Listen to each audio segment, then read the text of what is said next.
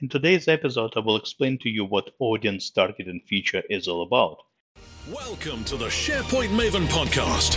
If you are an end user, power user, or administrator frustrated and overwhelmed with all the constant changes happening in SharePoint Online and Office 365, then you, my friend, are in the right place. Each week, you can expect easy, insightful, and actionable steps that will help you correctly set up and adapt to SharePoint and Office 365. And now, your host, Greg Zelfond. Hello again, this is Greg Zelfond from SharePoint Maven, and welcome to episode number 34 of SharePoint Maven podcast. So, in today's episode, I would like to talk about audience targeting. Audience targeting is a feature that we had even with classic version of SharePoint, but it really got improved uh, with modern experience. And I would like to explain to you what it is and also tell you about all the various places where you can set audience targeting. So, what is audience targeting? Uh, audience targeting essentially is an ability to control the display of information. Who will get to see certain information? For example, when you visit my SharePoint site, when you visit my SharePoint page to be precise, uh, you need to see only the documents that I would like you to see. All right. Now, it's not the same as security. Audience targeting, very, very important, is not the same as security. I might have the document somewhere on a document library on my site, all right? But when you navigate to the main page, I only want you to see a subset of those documents. For example, again, I uh, let's say have a SharePoint site and I have a document library with a bunch of policies, company policies. Uh, and again, I don't mind uh, that you have access to this library if you discover one. But when you visit the main page, I only want to see the ones, the policies, you know, the, that are relevant to you. Uh, maybe because you're part of a certain department, maybe uh, because you're a, a, type of a certain type of employee, like part-time or full-time, etc. So the way we achieve this is through a feature called audience targeting. And again, it's an ability to pretty much uh, target content with specific uh, for specific audiences. Now, as of recording of this episode, uh, there are three places, three locations where we can set up audience targeting in SharePoint. And the three locations are navigation. We can set up um, audience targeting in navigation to target specific links. Uh, the second location would be news web part. We can actually target uh, news posts, news articles uh, to specific users as well. And the third location uh, would be the example I have given you uh, with the company policies. Essentially, we can set up audience targeting uh, within the uh, document library and surface up documents in highlighted content web part. So to be precise, the third location is the highlighted content web part.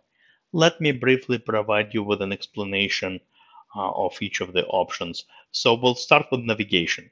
Um, just like I mentioned, you can set up audience targeting in the navigation, and it could be a local navigation, it could be a hub navigation. And in my opinion, hub navigation would be probably the most appropriate place where you uh, want to set up audience targeting in. Uh, but the idea behind uh, this is is this: uh, as you create, let's say, a hub, right? You uh, create all these different sites, and um, you connect obviously them to the hub. You add the URLs, uh, you know, the links to the sites to the hub navigation. Obviously, all those links will be visible to everyone, at least out of the box by default. All the links doesn't really matter whether you uh, you have access to a given site, the links will still be visible to anyone who visits your hub site.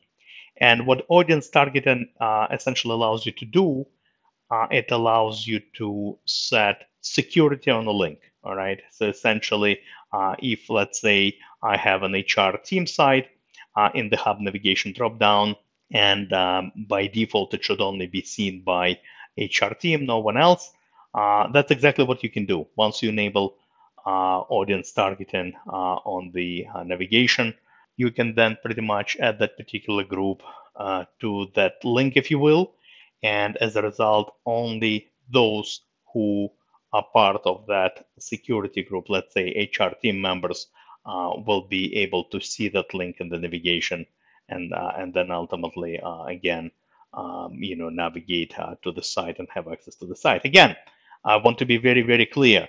Um, the security on the, on the link the audience targeting on the link has nothing to do with the security of the site all right? Um, that is set up separately. So you set up your site security separately obviously at the site level. The audience targeting just controls who will get to see the link, who will or will not see the link in the hub navigation. The second place where you can set up audience targeting is the news web part. So let's say you add a news uh, web part uh, to your SharePoint page, and of course you publish all sorts of articles, all sorts of news posts. You only want, you know, maybe a subset of this news post to appear to a select group of users. All right, um, let's just keep it simple. But for example, uh, I want, you know, maybe my uh, full-time employees to see uh, a specific set of, you know, news posts, and then maybe part-time employees or contractors, uh, you know, should see a completely separate uh, set of news posts. So the way it works, you uh, enable audience targeting on the site pages library. That's a library where all the news posts, all the pages reside.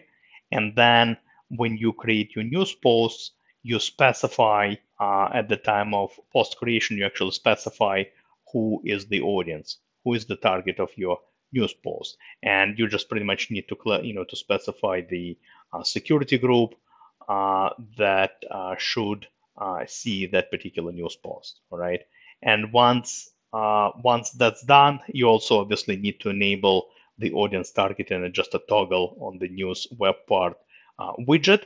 But again, when all said and done, the user who is logged in will only get to see the news posts uh, that are specifically uh, targeted for him or her. Again, just want to draw the comparison between audience targeting and security. They're not the same. If the user navigates to gear icon, site content, site pages library, the user will get to see all the articles, all the news posts, all the pages that exist. All right. It's not the same as security. All right. Uh, audience targeting is really, um, you know, just a way to clarify, to specify uh, who will get to see, uh, in this particular case, the news posts on a given SharePoint page. That's all. And the last location where you can set up um, audience targeting in is highlighted content web part. HCWP, all right?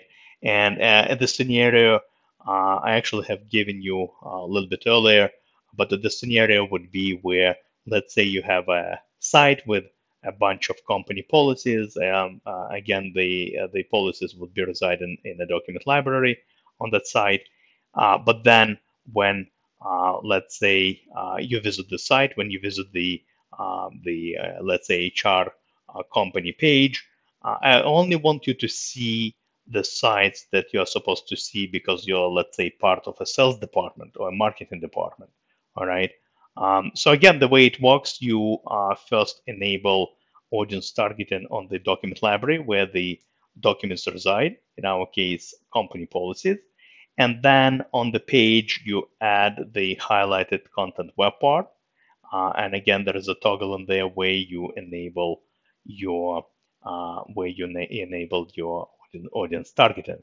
And then what you have to do, uh, so essentially, let's say highlighted content web part will roll up all the documents from your library, but then of course what you need to do, and that's very important, you need to set the audience for each and every document that you have within the library. So then the last step would be for you to go to the library and for each and every document specify the audience. right Once you enable the audience targeting in the library, it will get an extra column uh, that will allow you to do that, just that, and essentially again you will specify who the who should see a particular document. What is the security group that should see a particular document? And let's say you know policy one will be seen by sales, policy two will be seen by marketing, etc., etc. And essentially the highlighted content web part with audience targeting feature enabled will allow you to um, you know, to, to uh, display the information will only essentially display the information based on the user who is logged in. So let's say there are eight policies in your library,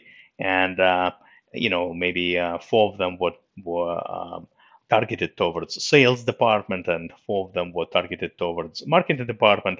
You know, if uh, let's say I'm part of sales, I'm logged in, I will only get to see the four policies on the main page, not uh, all eight of them.